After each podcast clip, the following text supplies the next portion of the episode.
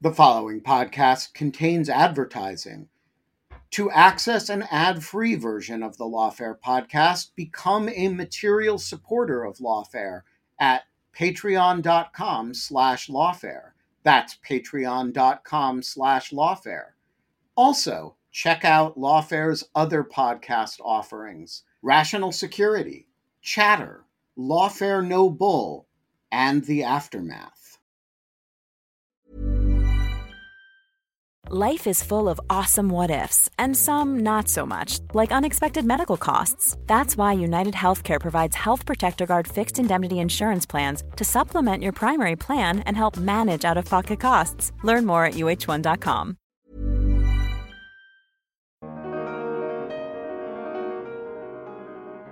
A representative said if you're more progressive, you might not want to come to Tennessee. Well, I think that no, Tennessee is known as the volunteer state. Tennessee is known and wants to be known as being a place that is open um, and that is welcoming. If you say that if you have a particular ideology, you're not wanted here, that's not good for business and that's not good for community and that's not good for democracy either. I'm Quinta Jurecic, a senior editor at Lawfare, and this is the Lawfare Podcast, April 19th, 2023. Early this month, the Republican supermajority in the Tennessee House of Representatives voted to expel two Democratic lawmakers who had participated in a protest against gun violence on the House floor. The GOP also narrowly failed to expel a third Democrat. The two legislators who were expelled, Representatives Justin Pearson and Justin Jones, have now returned to the Tennessee House. But the incident turned national attention on Tennessee's struggling democracy.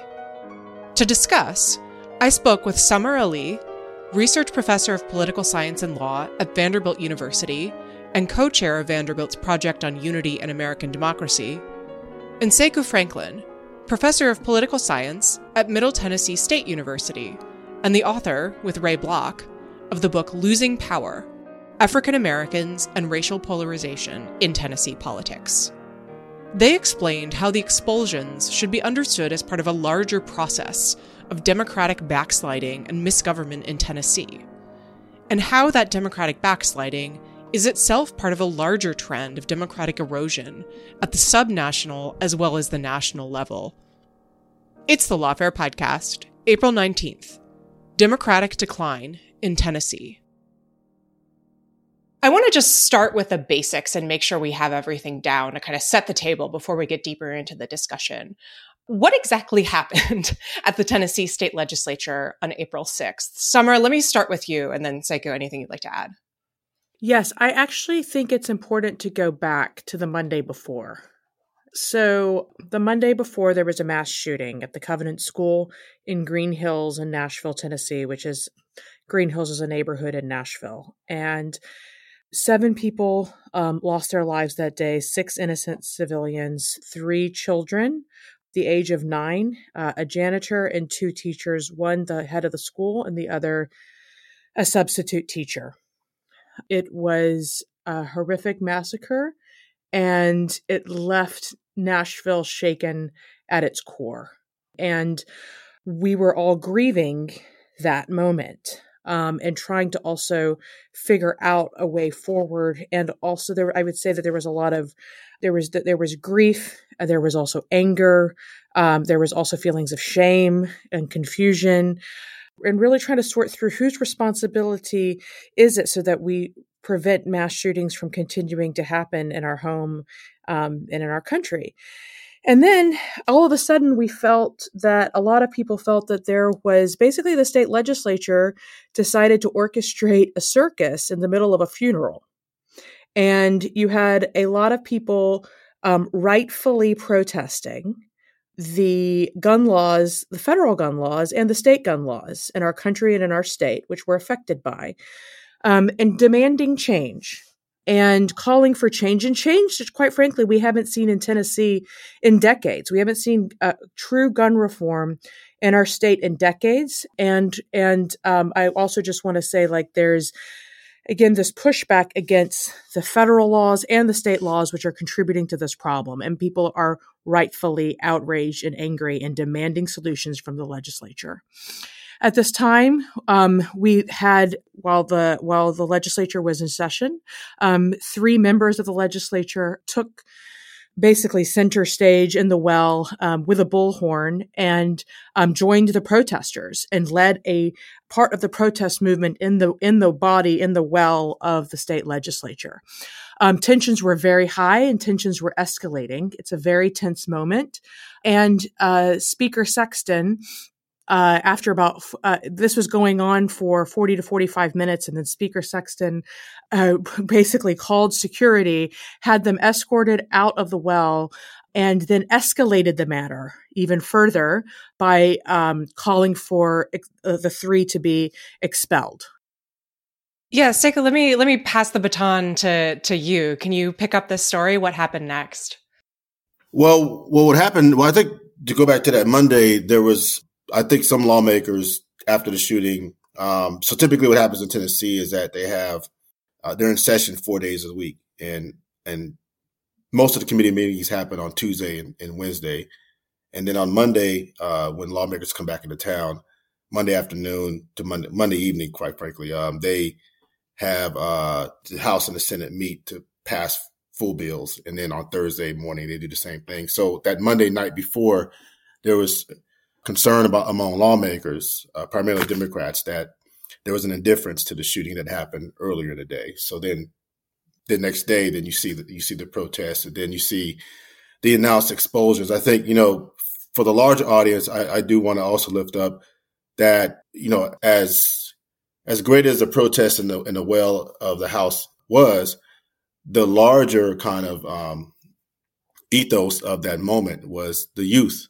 of Nashville, high school students in particular, rose up and marched on Capitol Hill, and I think that created an ambiance and, and and and courage among lawmakers that took took took to the well to to protest. So there's there's two things. There's a protest in the well, but there's also this kind of burgeoning kind of youth youth uprising that's taking place that took place on that day um, with youth, their parents, some teachers, some activists, primarily high school students.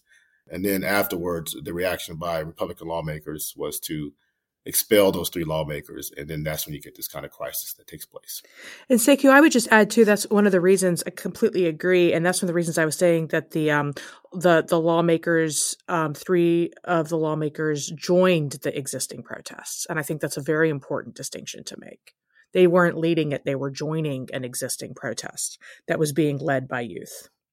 So let's talk about the lawmakers who were targeted for expulsion. Um, the, the Tennessee Three, as they've come to be known. So this is uh, Representatives Justin Jones, Representative Justin Pearson. Um, those two lawmakers were actually expelled.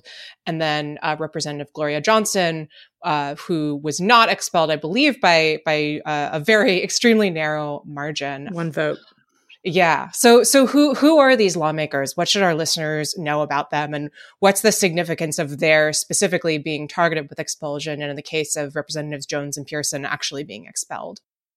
Well, the Tennessee 3, I mean Justin Jones, most of us know him from his days as he's been a long time activist in Nashville even though he's he's fairly young and in many respects a kind of a uh, he's kind of you know as a non-lawmaker he routinely traveled to the legislature since his early years at Fisk University to protest everything from photo identification laws to other kinds of extreme measures that they that lawmakers push. So most of us, I think, you know, in Nashville know Justin Jones, and Justin Pearson um, was elected in a special election out of Memphis. He replaced uh, Barbara Cooper, who died in office, and Barbara Cooper was a was a fantastic lawmaker uh, herself. And it's one of the things I think in the framing of the kind of Tennessee Three is that it's it's overlooking uh, previous forms of resistance and protest, maybe in smaller ways or quieter ways, and and the role of Black women also in layering mm-hmm. foundational kind of resistance in in, in in the Tennessee legislature that's largely been ignored in many respects, uh, rendered invisible in this kind of broader conversation.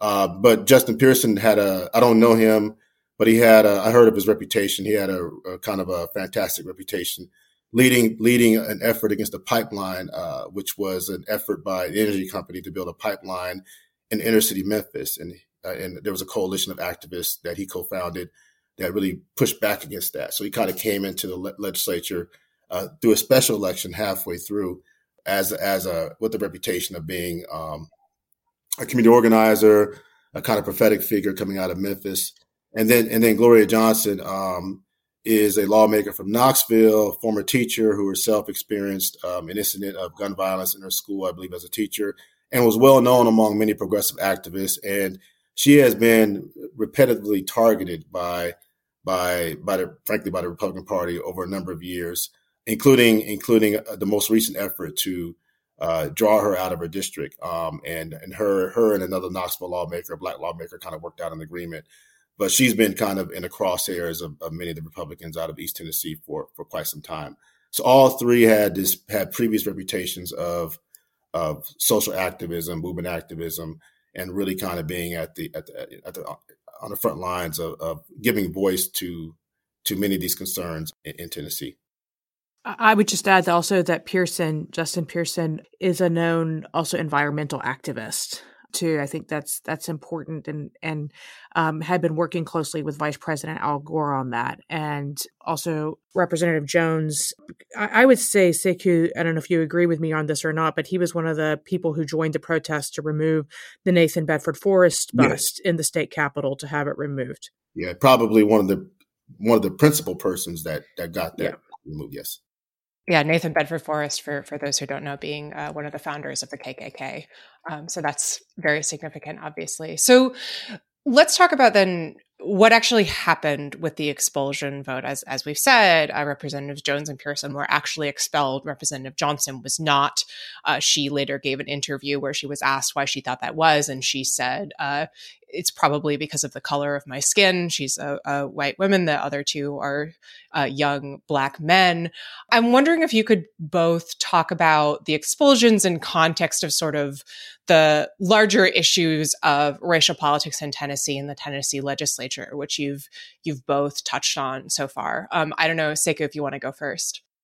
Yeah, um, absolutely. Um, so when the expulsion was uh, when it was announced that is the expulsion debacle. Um, I think I think some of the Republicans probably knew that it was going to be debacle based on some kind of previous reporting, which is another story, I guess. Um, but uh, I think with Gloria Johnson, I I don't I'm not entirely sure that race as a as an essentialist argument, as a as a as a kind of singular argument, is why she was not expelled. And just a couple of things. I believe Justin Pearson was in the room because his expulsion vote was last. So he may be cast a deciding vote, I think, if you were to tally it up. At least that's kind of the story coming out of that.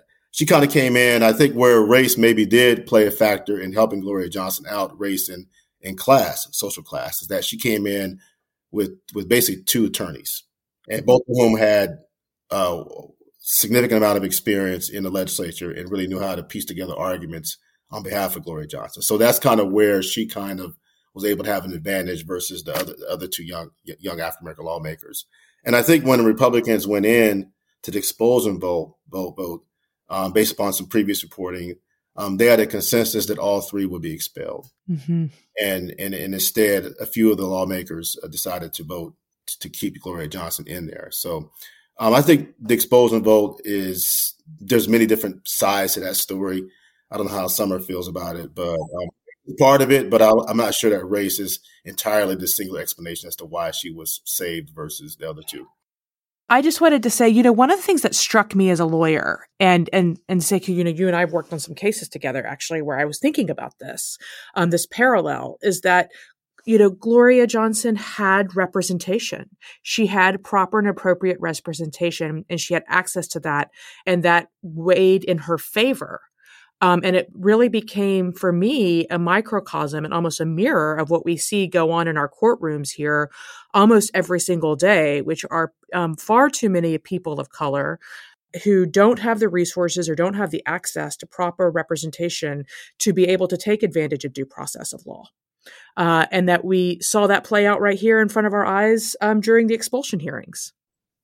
Yeah, I mean, you put it better than I did. And so I think, like, the point is race played a part of it, race and class, but in yep. a different way than I think it's being narrated. Exactly. national Fully media. agree. Played a part of it where she came in with two attorneys, both of whom had significant amount of experience as lawmakers and um, understood how to get those votes on their side. And I, and even with all that, um, I, am hearing that Justin Pearson he cast the, the vote for her because remember his expulsion was last, so he was in the room. He was able to cast a vote for her. So had he not been in the room, had his vote been second, had his expulsion been second, he might have she might have actually been expelled. That's very important. That's a really important point. And I think for me, one of the questions that I think we have to ask is why did Justin Pearson and Justin Jones not have access to proper counsel? Yeah, so I will confess I hadn't realized that the expulsion process was, you know, had a sort of a due process component. Um, you know, that that this was a process in which you could bring in legal representation. So it might be interesting to dig into that for a moment. I mean, what are the criteria for expulsion? I know, um, I think this is Representative Jones gave a, a very stirring speech on the floor before he was expelled, walking through all of the misconduct that had taken place in the legislature without anyone being expelled and sort of driving home uh, how political this seemed. But how does the expulsion process work and why was this aberrant in that context? Well, I think, I mean, so, Samar probably has more experience in this. I think there's ambiguity in this flexibility to interpret what is an, ex, an offense or mm-hmm. what are a series of offenses that one could be expelled from. There's language that talks about disorderly conduct. Um, mm-hmm. That can be widely interpreted because uh, the legislature has been full of people who have been involved in corruption, being investigated um, for, for criminal activities, engaged in, in, in and uh, adverse behavior, rude to colleagues. Um, in my in my research, talking to African American women, uh, some talked about how how rude they they've been treated uh, in terms of the legislature. And even with all of that, you know, we saw the expulsion of House members. I do want to lift up that Katrina Robinson, um, who was being investigated on on, on federal crimes. Um, she was expelled as a state senator uh, last year, and um, as the first black woman from Memphis, as the first person uh, ever to be expelled in the in the state senate, despite the fact that there's been a wide variety of abuses on, on that side of the aisle as well. So, but there's there's ambiguity and there's and it's up for wide interpretation as to what is an is an offense or what are a series of offenses that one can be expelled for. Yeah, just to add, I think that's right. I think this is a disproportionate application and a select application of the rules, and they're they're um, strategically vague. And so when that happens, what you see is picking and choosing rather than what many people would call a fair process. And so you get to decide what is considered disorderly conduct versus what is considered orderly conduct. And then who makes that decision, who makes that determination, and, and when does that determination become politicized to benefit a political agenda and to harm another an, an, an, opinion that you disagree with. And the other question too for me is what does this do for um, debate and for the ability to have a fruitful debate with diverse opinions? Yeah, absolutely. I think that's that's really important, and I, I want to take that opportunity to kind of zoom out a little bit here and talk about what this means for the state of Tennessee's democracy and what it signifies about the state of Tennessee's democracy. Um, so, both Representatives Jones and Pearson have now been reinstated to the legislature.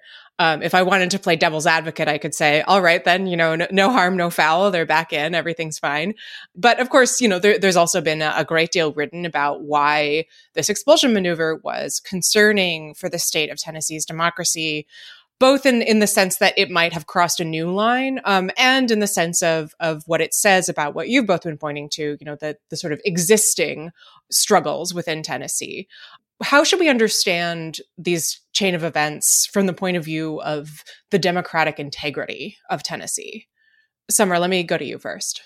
Yeah, I think there's a serious trust deficit between Tennesseans and the state legislature, the government, and democracy as a whole right now. And I'd also say the federal government too. Um, so we really do have a crisis moment right here of where people are not trusting the process. They're not trusting the system because they don't think it's fair. They think that it's corrupt and they think that it's hypocritical. And they also don't feel that it's outcomes oriented. They don't feel that it is solving problems that people are suffering from and a lot of different problems that people are suffering from, both in the rural areas and the, in the urban areas alike. I think people feel that there is, uh, that the state legislature and the government, rather than trying to find a way forward that fosters a shared future that's unifying, um, that's problem solving oriented, is more trying to drive a wedge further and further between Tennesseans um, and between the urban and rural environments of the state. And so I think that this again, I think there's a lot of confusion. If you're not an if you're not a legal expert or a policy expert or you follow or you have the time to follow politics closely, and many people don't have the time. And you're watching and you're seeing this, people are left scratching their heads and put in, you know, throwing their hands up in the air on both sides of the aisle of saying, this isn't working for us. We're getting poorer we're we feel like there's less and less access to resources that we need in order to move up in the world. And um, we don't see any leadership that's creating a pathway forward that we feel like we can get behind and that we can trust. And so what you what you're seeing here is a disconnect a very serious disconnect um, and also not a reflection of the values that many tennesseans do share. And so, and those democratic values too. And people are feeling more and more powerless uh, as well. Um, and I think that powerlessness can lead to dangerous levels of hopelessness and helplessness. And that is not good for democracy. Uh, so I think the concept that's losing right now and that's being hurt is the concept of democracy if we return back to the democratic values and principles, which includes robust debate, um, which allows for a, a, set of rules and principles that is fairly applied across the aisle and proportionately applied to the offense. Um, that, for example, when when somebody does um, commit an infraction, with there's a, there's a there's a willingness to observe that democracy includes not only building consensus towards solution and resolution for a way forward, but also mercy and justice for all. Uh, these concepts, which are not being demonstrated right now, which is one of the reasons, again, that many, many people are in the state are losing confidence in the democratic process and system. And they're saying, is this democracy or is this populism or is this authoritarianism? Because what all that we know right now is that whatever it is, it's not working. There's some undemocratic parts of Tennessee politics that that should have been fixed decades ago. But when you have um, a kind of political extreme anchor that's in the legislature, um, then it makes things more complicated. There's a supermajority control of, of one party, the Republican Party, and um, they can take a vote without any person being in a room from the Democratic Party. Amendments do voice votes. Jones and Pearson, if they stay there for 10 years and nothing changes politically in terms of the party balance, all their legislation could be blocked with the exception of memorializing resolutions. So it's it's a very very challenging environment to be in. Um, in addition, we also have at the administrative and bureaucratic level some challenges too. Our attorney general, our constitutional officers, secretary of state, comptroller, treasurer, are all appointed. And in the last decade or so, the legislature has enhanced its power in the appointment process.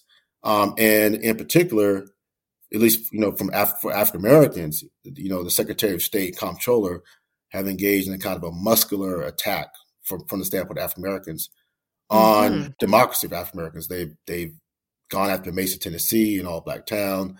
Uh, they've gone after Tennessee State University, that is a state comptroller's office, comptroller general's office. Secretary of State has kind of, uh, in a very kind of surgical way, attacked uh, voter access. In fact, Justin Jones was one of the main individuals, you know, going back years that have that, that lifted up these issues that the Secretary of State was doing from photo ID laws to purge to 2019. Um, they tried to criminalize voter registration efforts by nonprofits and civil rights groups. And fortunately, a court case stopped that from really uh, taking place and occurring. All those officers are appointees. So if you look at Tennessee versus Texas versus Florida, many of those administrative officers, those bureaucratic officers, those constitutional officers are actually elected, whereas Tennessee, we appoint we appoint those members. All of our election commissions are partisan, and across all all not all counties, uh, because whoever has control of the legislature gets partisan control of the election commissions. We just this legislature just passed a, a law uh, requiring partisan school board elections, mm-hmm. probably in response to the so-called anti-critical race race theory kind of issue. And then if you think about other things, the Tennessee sits in the, in the sixth, sixth appellate circuit. A lot of things that occur in Tennessee, lawmakers feel they have the backing of this kind of appellate circuit that is that's typically conservative. And then for Nashville, it's been very devastating because our state legislature has honed in on Nashville from uh, basically an attempt, or I think a successful attempt, to eliminate our tourist development district. They passed a law reducing our council from 40 to 20.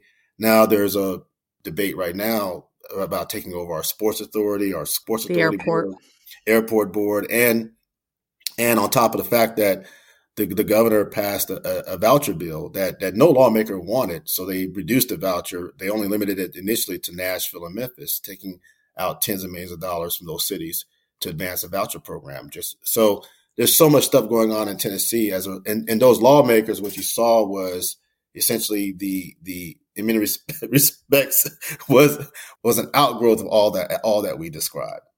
They reflected that kind of that kind of righteous indignation to all that we described in terms of in terms of democracy. I just want to say, you know, also on the targeting of Metro Nashville government, this happened also um, specifically around COVID. So, um, Speaker Sexton was a key architect of a special session of the legislature to pass a bill banning municipalities within Tennessee for establishing face masks or COVID 19 requirements. And at the time that this happened, there were 1.3 confirmed cases, close to 20% of the entire population of Tennessee so one of the things that people again felt in terms of the hypocrisy of this is there's a line about states' rights being um, respected uh, in the republic, but what about the recognition of city and county government authority and shouldn't the same principles apply there? Um, and then also right now there's a debate as to whether there's again speaker sexton and others are pushing for tennessee to reject all federal education funds which counts for 20% of our k through 12 education funding. And when asked about where and how we will make up for that 20% loss there are no answers which further contributes to why people in the state are feeling disillusioned with the current form of democracy that we're practicing. I feel there's a abuse of power and that the environment is a very punitive one. Dare to speak up, dare to question, dare to go against what um, the supermajority thinks because it'll come at a cost and it and for some and for far too many it'll come at a very high price. And with that with that also too you know you have uh, tennessee did not expand medicaid or create a parallel program as a result of obamacare. And or arkansas created a, a, a parallel program by a republican governor. Um, i think north carolina just announced it. So that's that's cost tennessee roughly about 20 billion dollars. And we're more recent reports about hospital closures in rural rural communities, we're talking about maybe 40% of potential hospital closures in many of these communities because of the loss of funding that would have insured 300,000 persons. And then and then what happened was that when when Governor Bill Haslam uh, attempted to propose a parallel program in conversation with health advocates, not just health advocates, but a conversation with health advocates who are working with veterans and seniors. Then the state legislature passed a law that said that you, the governor can't do that unless it's approved by the state legislature. So it and that's cost that's cost a lot of folks their lives in Tennessee. And, and as, as as great as as great as the protests were in the past week, your, your audience should know this. There there are bad laws that were passed last last week, both out of yeah. committee and also on the House floor. A law attacking faculty and persons of color, students of color, women's groups at on college campuses, a so-called divisive concepts as a code word bill. We had a a bill that uh, came one step forward to abolishing the civilian review boards and oversight boards in Memphis and Nashville, despite the fact that of the Tyre Nichols killing.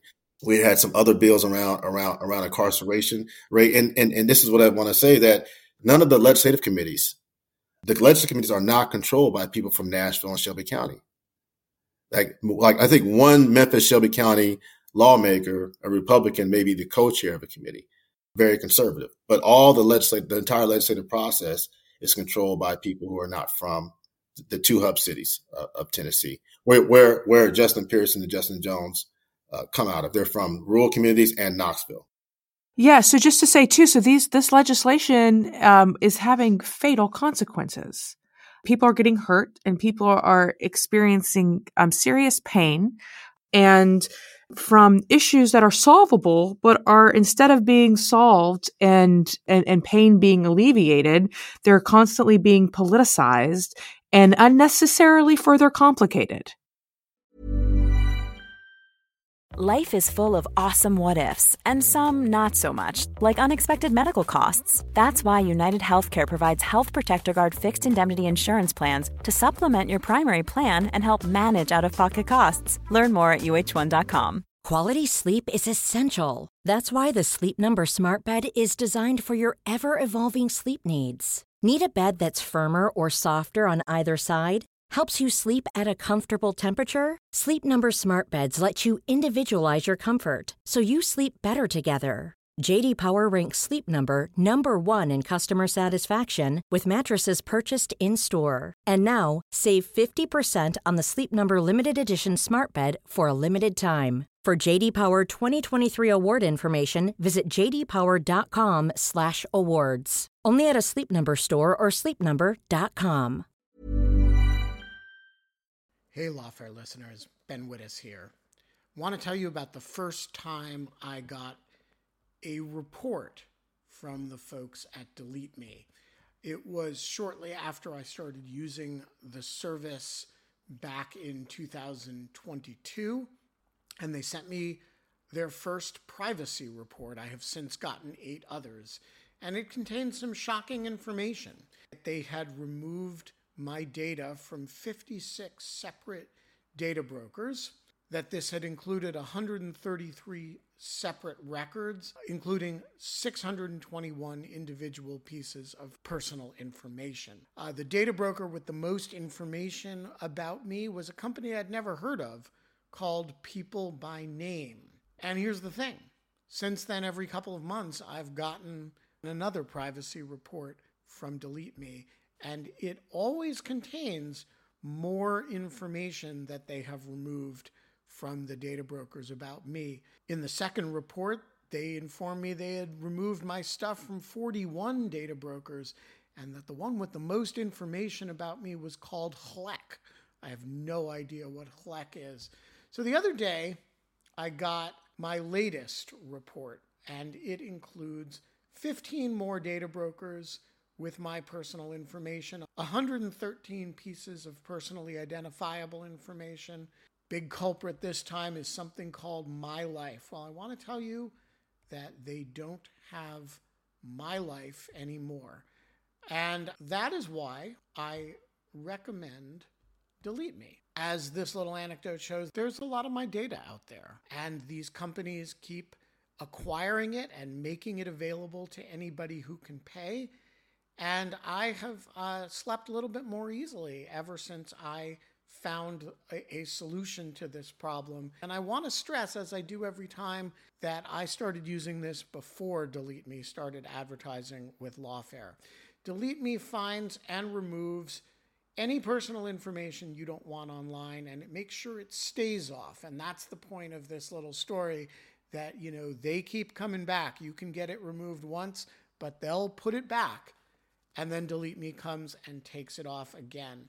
It's a subscription service that removes your personal information from the largest people search databases on the web and in the process helps prevent potential identity theft, doxing, and phishing scams. Delete Me sends you regular personalized privacy reports, just like the ones I've been describing, showing what info they found where, where they found it, and what they removed.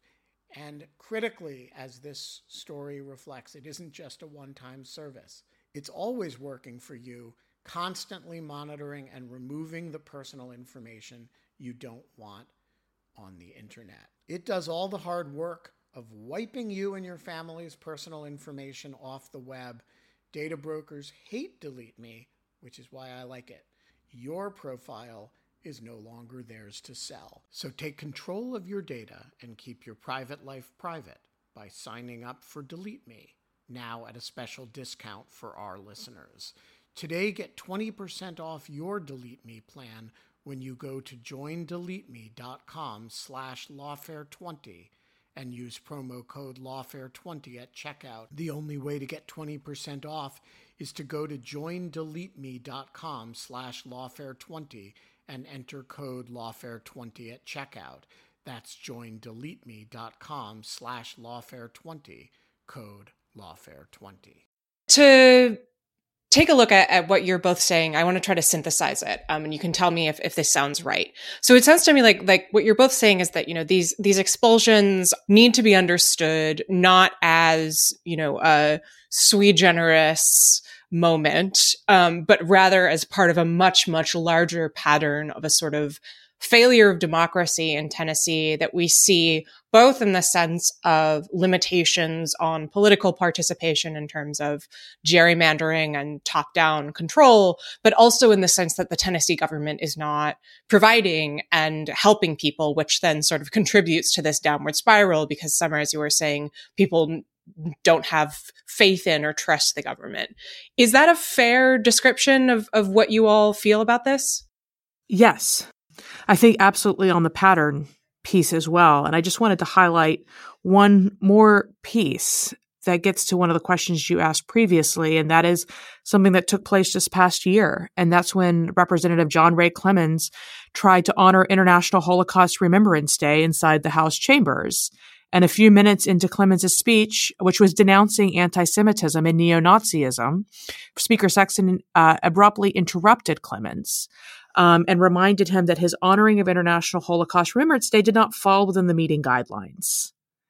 And so the objection was that Representative Clemmons' honoring was being made during the welcoming and honoring portion of the calendar, which broke the House rules. This is just another ex- repeated example of how the House rules are being applied in a way to silence conversation and even honoring of um, Holocaust survivors. So I think that that gets at what kind of a culture and what kind of an environment are we fostering here? Are we fostering an environment that is free and that promotes freedom through democracy, or are we promoting an environment instead that's oppressive? Yeah, and they, they can and they can literally silence. They can cut off their mics. yeah, but yeah, I mean, I yeah, you know, I, I I've been a little bit uh, bothered by some of the national stories on Tennessee because Me the too. national stories, which I it's almost like executive producers are taking stories off the shelf and then repurposing them for Tennessee, and they're almost like a old country western movie where the sheriff is on one side and the villain is on another side, and they draw yes. their guns and then the hero wins and everybody celebrates and goes home, and it's like, look, they took real votes last week. Yeah. Next year, the year after, the year after, the after, they're gonna take real votes um, that really have impact on folks. And what, there is a there is a political extremism that's anchoring mm-hmm. a lot of this, and and and it's it's not a partisan thing to say. And I just want to make sure I point this out because Tennessee does have a history of bipartisanship. Mm-hmm. We have a history.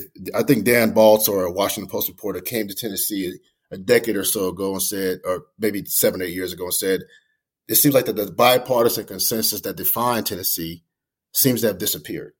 So what we've seen is is a shift away from that towards a, a certain kind of political extremism that seems to be anchoring a, a, a, lot of a lot of what we're seeing going on. And and I think and and to, to deal with that means it just can't be about Nashville and, and Shelby County, Memphis, but it has to be a lot of things in between in between that space. And I think just the media framing of of Tennessee and the legislature is missing something. It's, it's missing mm-hmm. the, the role of black women. Absolutely. What they face historically. Uh, one of the lawmakers that I interviewed, they wouldn't let it, they wouldn't call on her some years ago. So she brought a mop to the floor and had to wave it to, to get, to get heard. Um, the levels of disrespect, the discourteous behavior that many black women faced, uh, and others, um, oftentimes doesn't fit within this narrative of, of young people uh, you know, new new new rise and young people resisting. You know, and and also there is there even even even with Gloria Johnson, there is and I, I, I my friends there is in Tennessee, Tennessee does have a history of of white working class progressivism. Yes. If, if I yes. can use that word, progressivism. The Highlander Folk School was he founded yeah, here. Yeah, I don't know if that's the right word, but but multiracial uh, working class alliances in Tennessee. Uh, so, uh, which you know, if you you know, again, I think if you if you frame the Gloria Johnson dispute in a kind of binary black versus white, there is some of that, as Samar stated, with legal representation. But the other other story behind that is this kind of multiracial, cross racial you know, people of goodwill, kind of working class coalitions and alliances that are rooted in Tennessee for decades that often are often overshadowed. And I think Gloria Johnson represents that that tradition um, as well. So there's a lot of things that are missing in Tennessee as as we move forward. And then you know, Samar could talk about this as well. We have tremendous growth in Middle Tennessee. Mm-hmm. I mean, we're one of the high growth communities in terms of population growth in, in the in the in the country. And I think lawmakers are concerned about what that growth means in terms of creating uh, new voters, uh, diverse voters, not just race, but uh, youth, income, and a whole range of things. What that means for Tennessee moving forward. Yeah, Samar, I would love to hear you talk about that. Yeah, thanks. I just wanted to add, yeah, absolutely on the bipartisan history piece. Um, and that is, and this is going to Sekou's research around uh, how Nashville was the first city to desegregate in the Jim Crow South, which led to the desegrega- desegregation of over 200 cities, which I know, Sekou, how many cities exactly? In terms of a desegregation?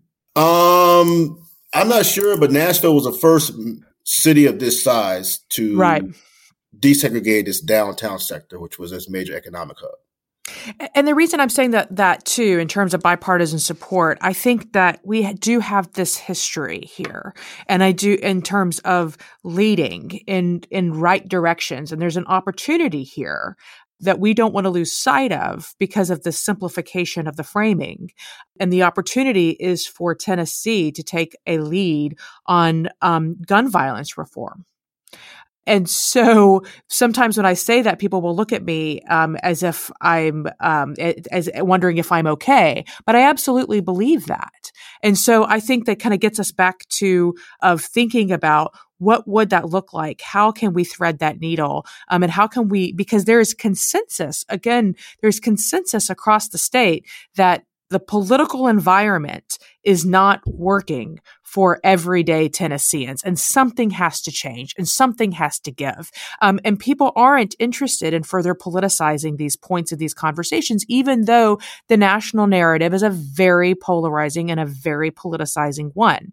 And so I think also this is one of the fastest grow. We are sitting in one of the fastest growing areas in the country. And I do will say as well that many rural, that is creating some tensions because with rural parts of Tennessee because they don't feel like they're benefiting from this growth. And so we also have to address that piece of it.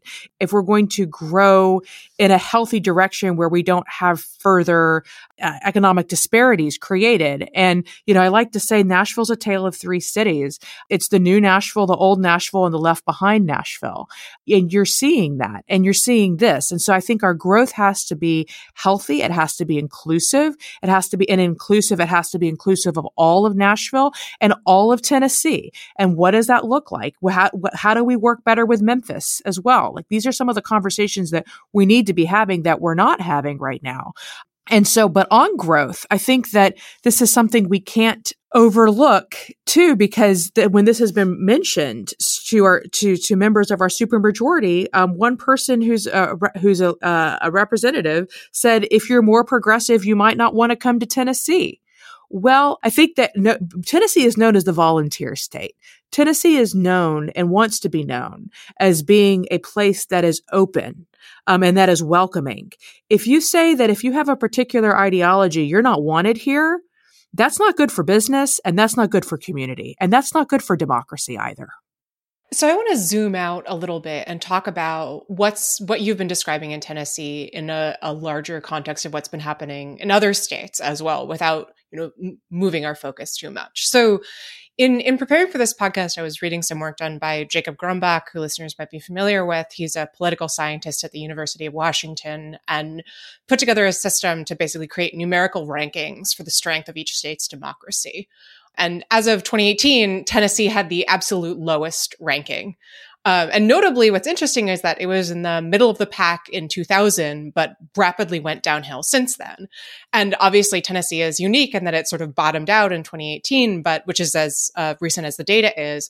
But this sort of phenomena of rapid democratic decline primarily in states that are controlled by Republicans is something that Grumbach identifies across the country. You see it in Wisconsin, for example. in North Carolina. So I'm curious for both your your take on that and and how you think we should understand Tennessee you know, and Tennessee's sort of democratic deficit within this larger story of democratic decline on the state level. Samar, let me start with you. Sure. Yeah. So I would say um, it's actually, um, sadly and unfortunately, fitting a global pattern because democracy is backsliding considerably around the world, not only in states um, like Tennessee and Wisconsin, but we're, we're seeing it. This is a worldwide phenomenon. Um, and I think that to understand why, I mean, there's the generalizations. It's a complex analysis, um, which would probably be an entire podcast, would require an entire podcast. So I'm going to try to think about how to just sort of like summarize a few of those thoughts as to why. And one piece of it is corruption um, Tennessee, sadly, and it doesn't have to remain this way. And as a local, as a as a somebody who was born and raised here, it breaks my heart to say this, but um, we are also ranked as one of the most corrupt states in the country. And my hope is that in this next decade, um, we will be one of we will be known for our transparency and for having rooted out corruption. Um, but currently, um, corruption and straying from democratic norms and principles go hand in hand. Um, the same thing goes for hypocrisy, and that contributes to the trust deficit that we're talking about and that we've been talking about. So, this this downsliding that's happening, we are uh, absolutely not immune from. And I also think that part of it is because you're seeing the stifling of debate. This is what we've been talking about consistently for the past 45 minutes here. Is that when you just when you when you stifle that, and when you also have oppressive and uh, disproportionate responses to offenses happening um, as well, which we see, for example, now graffiti uh, on state property has moved from being a dis- misdemeanor in Tennessee to being a felony. The same thing goes for camping on state property as well. We're moving in that direction. Also, if you're charged with burglary, um, you have no access to parole now in Tennessee. So these types of measures that we're seeing are affecting what is considered a healthy uh, legal system and and trust in the and rule of law, which are the pillars for democracy. Um, and I think Sekou, and I just want to highlight something that he said too, and that's the number of people that we have in very important and influential positions that are appointed and not are not elected. So I don't have the numbers off the top of my head, but I do know that um, we are in the bottom percentile in the country right now for the number of people um, in high level positions that are elected rather than appointed. So all of these are contributing factors to why we are currently ranked last in terms of the strength of our democracy. Yeah, I, I would add to that, particularly. Do I'll start with the, the latter point that Samar raised about the appointment process, and, and and and some of the appointees again, the statutory power that they have is unclear.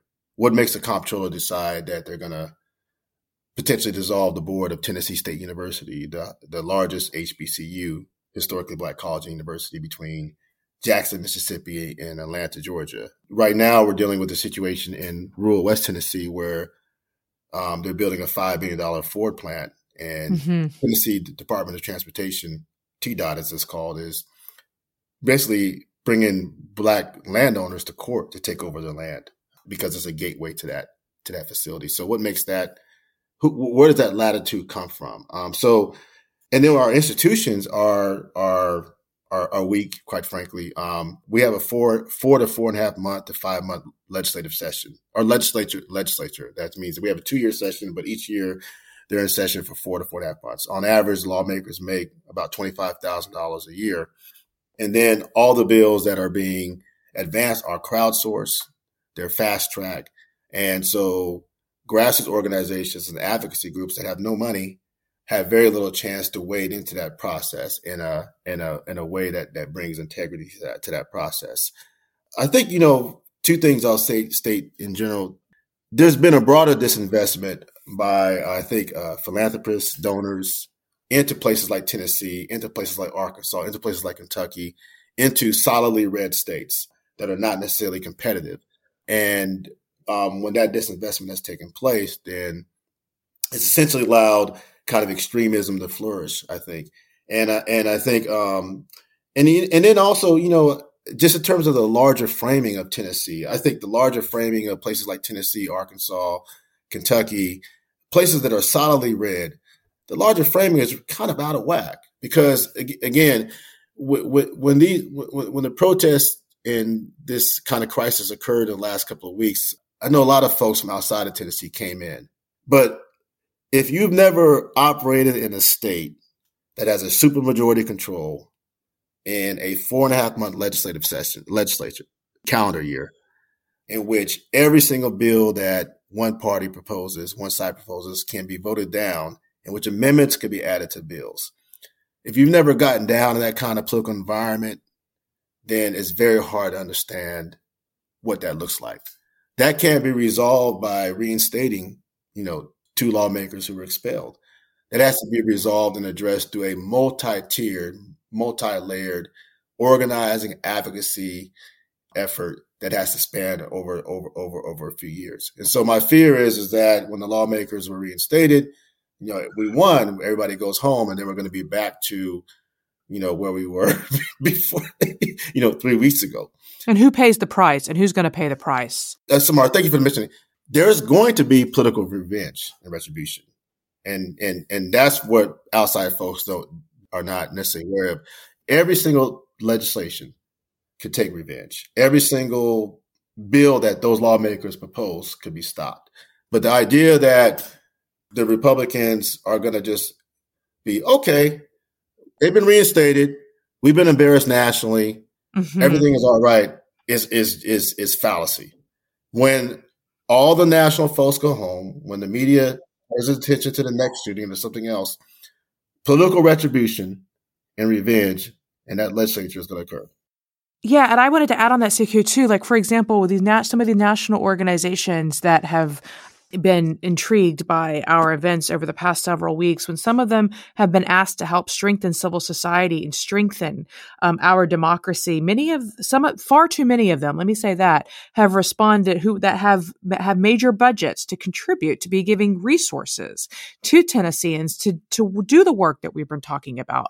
Um, they'll say well that's not a part of our strategic you're not you're not located in a state that's a part of our strategic plan and so I think that people need to reflect there in terms of what is their responsibility um, of helping us solve these problems rather than using us as a continuous place to watch um, drama, political drama unfold.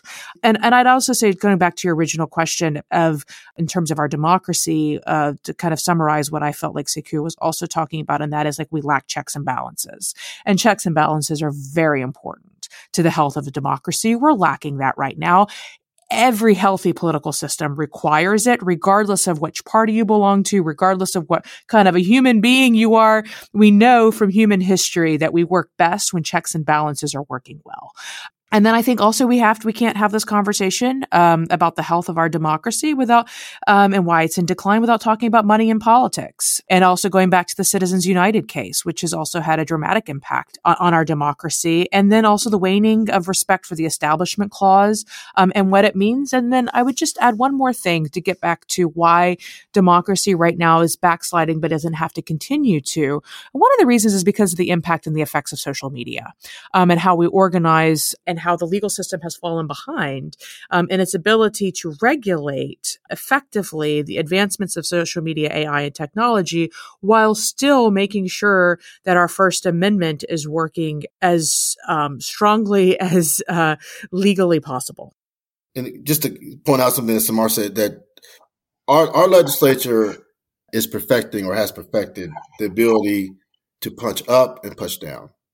They can push down through preemptive powers, um, an old constitutional theory where they can preempt laws that are executed or carried out by cities or passed by cities, from living wage, anti-wage theft laws, uh, laws um, that deal with policing issues. They've done that here in Tennessee, or trying to do that in Tennessee, and they have also, as Samar said, can punch up where this kind of new phenomenon where they're saying we may not get one point, we may not want 1.8 billion dollars worth of federal funds, right? We, we, we don't want a 20, $20 billion worth of med, from the Center, Center for Medicare and Medicaid to expand Medicare. Our, our, legislature just decided not to, to, or just decided to reject HIV funding. Mm-hmm. It's going to affect thousands of people's access to to healthcare or medicine.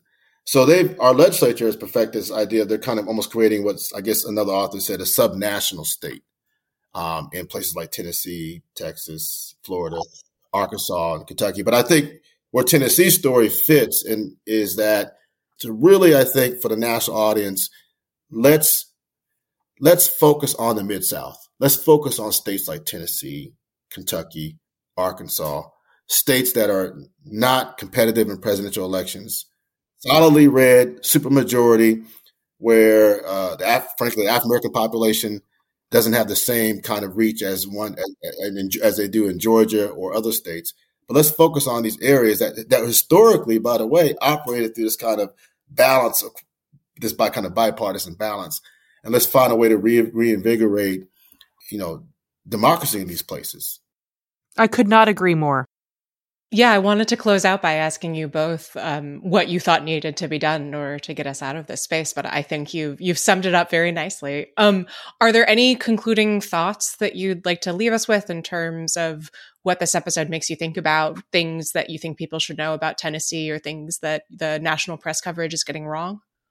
Well, I just think the national press and, and some of the outside folks are, are painting this like an old western movie where yeah, in the middle of a town and they both draw guns and good and, and evil, and reinstate yeah, good and evil. And if, if you if we want to change Tennessee, it's it's going to have to be done in a blue collar way.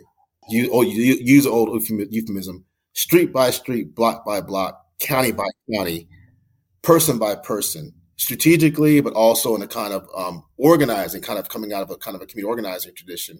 Um, and it's going to have to be done over the over over a long haul because again, real votes were taken this last week. Real votes that impact working people adversely.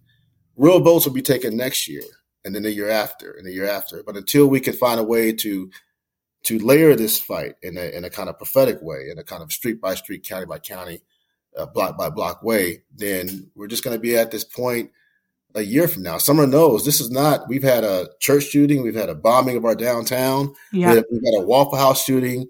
We've had we've had five people who were shot in North Nashville, including a two year old girl, two years ago.